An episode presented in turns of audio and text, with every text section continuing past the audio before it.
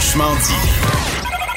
Appelez ou textez au 187 Cube Radio. 1877 827 2346.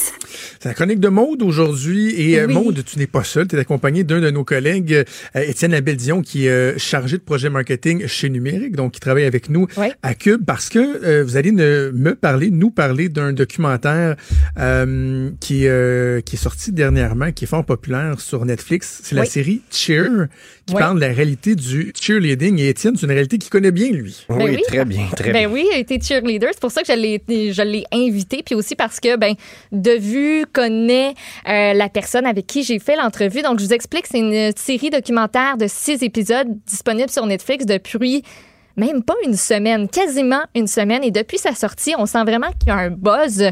J'ai écouté la moitié des épisodes le soir même de sa sortie, l'autre moitié le lendemain. Puis tu sais, je suis pas une tripeuse de cheerleading, tout ça, mais j'ai trouvé ça fascinant comme univers. Il y a six épisodes, là, ça s'écoute bien. Oui, ça s'écoute très bien. C'est une heure environ chacun.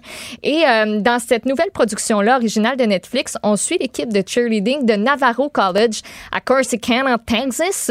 C'est une équipe redoutable aux États-Unis qui a remporté pas moins de 14 titres aux Nationals de Daytona depuis le début des années 2000. Daytona, c'est la compétition de l'année. 14 titres, c'est immense.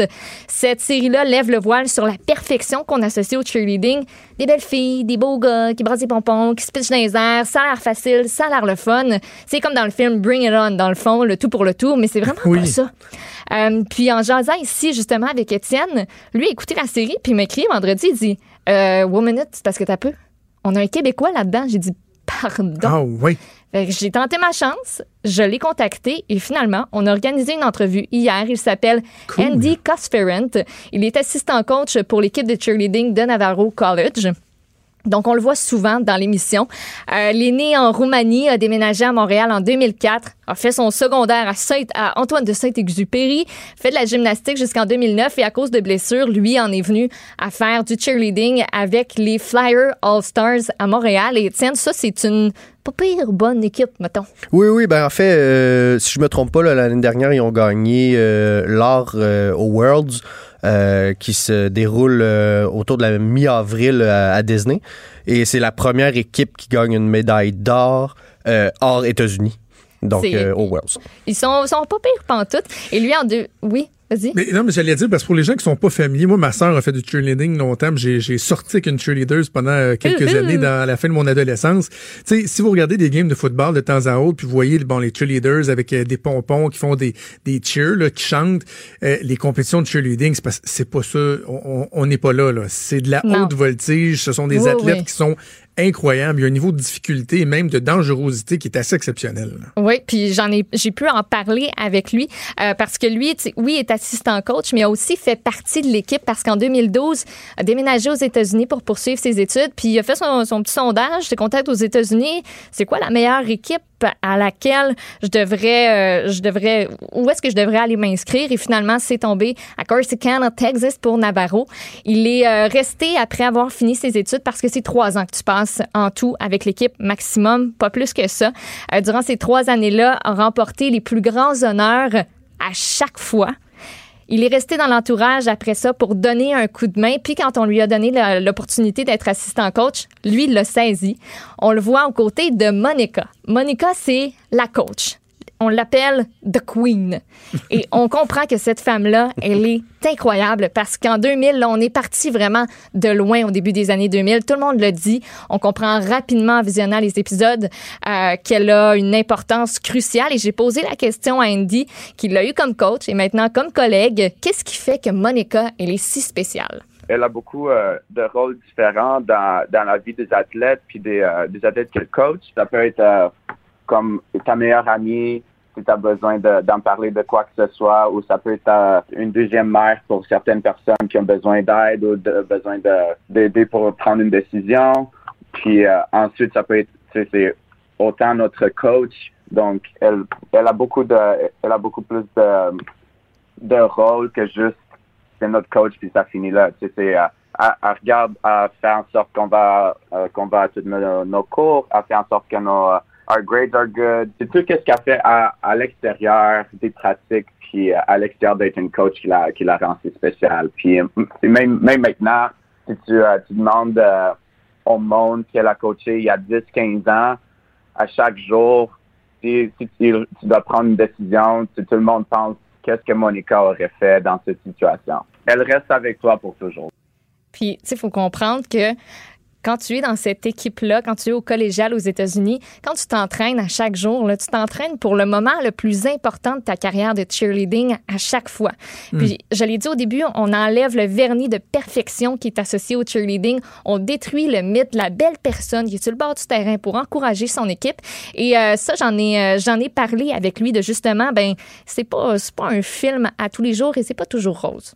J'espère que, que le monde va, euh, vont apprécier puis euh, s'en rendre compte que c'est vraiment pas du bring it on quand quand on pratique. Puis surtout à ce niveau-là tu sais c'est euh, niveau collégial c'est très difficile. On pratique de 5 à 7 fois par semaine pour euh, plusieurs heures à chaque fois.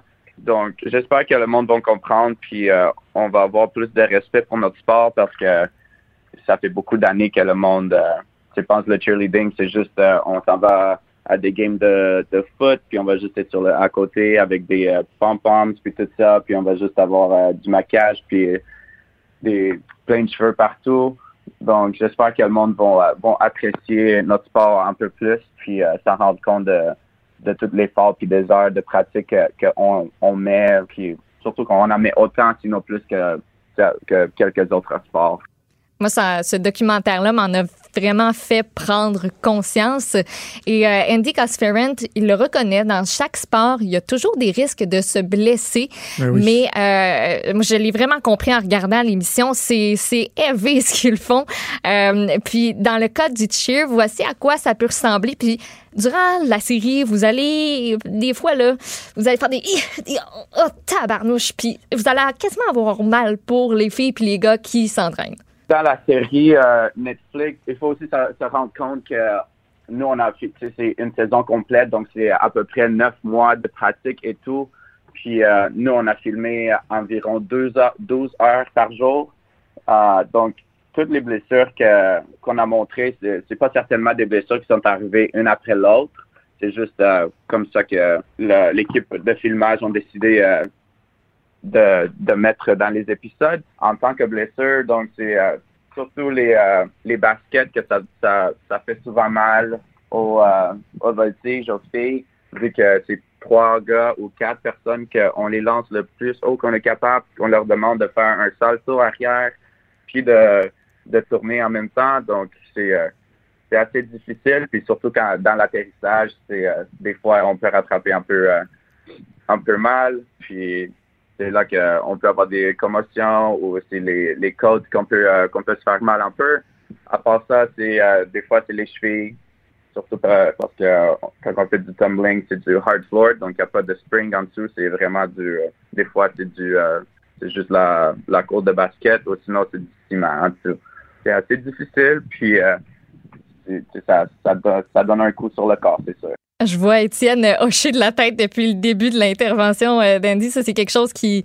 Les commotions cérébrales, les, les surfaces sur lesquelles vous entraînez, là, c'est, pas du mou, là. Ça non, fait non, mal quand tu tombes. Oui, exact. C'est, c'est, c'est du dur, là. Habituellement, ben, ben, ici au Québec, là, c'est dans des, euh, dans des gymnases d'école. Puis euh, on, est, on étale les tapis. Là. Ceux qui ont vu la série qui vont la voir, là, les, les, les, genres, les genres de tapis longs là, qu'on voit en rouleau, là.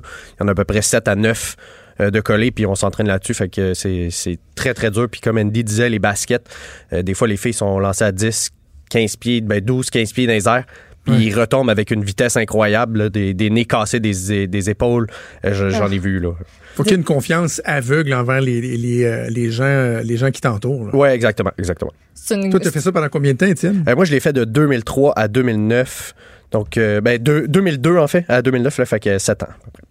OK, une question que je, je, dois te poser, la participation des gars dans les équipes de cheerleading, est-ce que c'est de plus en plus répandu? Moi, répandu? Moi, je me souviens à l'époque, les gars, il y avait de la misère à en, en, en recruter, puis ils faisaient les, les spotters qu'on appelle, là, ils étaient en arrière pour euh, protéger les filles au cas où il y a des chutes, mais de plus en plus, les gars sont partie intégrante des équipes de cheerleading, euh, font, font les numéros de danse et tout.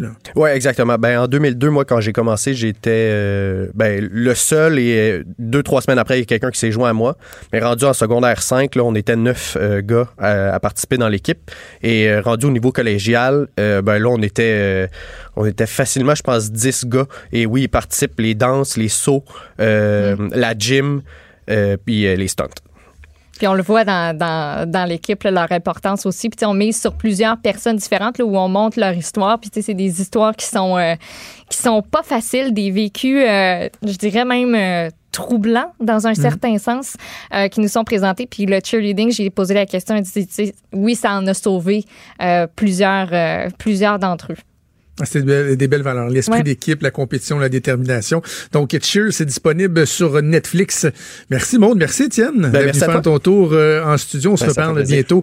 Bon, merci également à Joanie Henry à la mise en onde et à Mathieu Boulet à la recherche. C'est Sophie Durocher qui s'en vient. On vous donne rendez-vous demain à 10h. Ciao.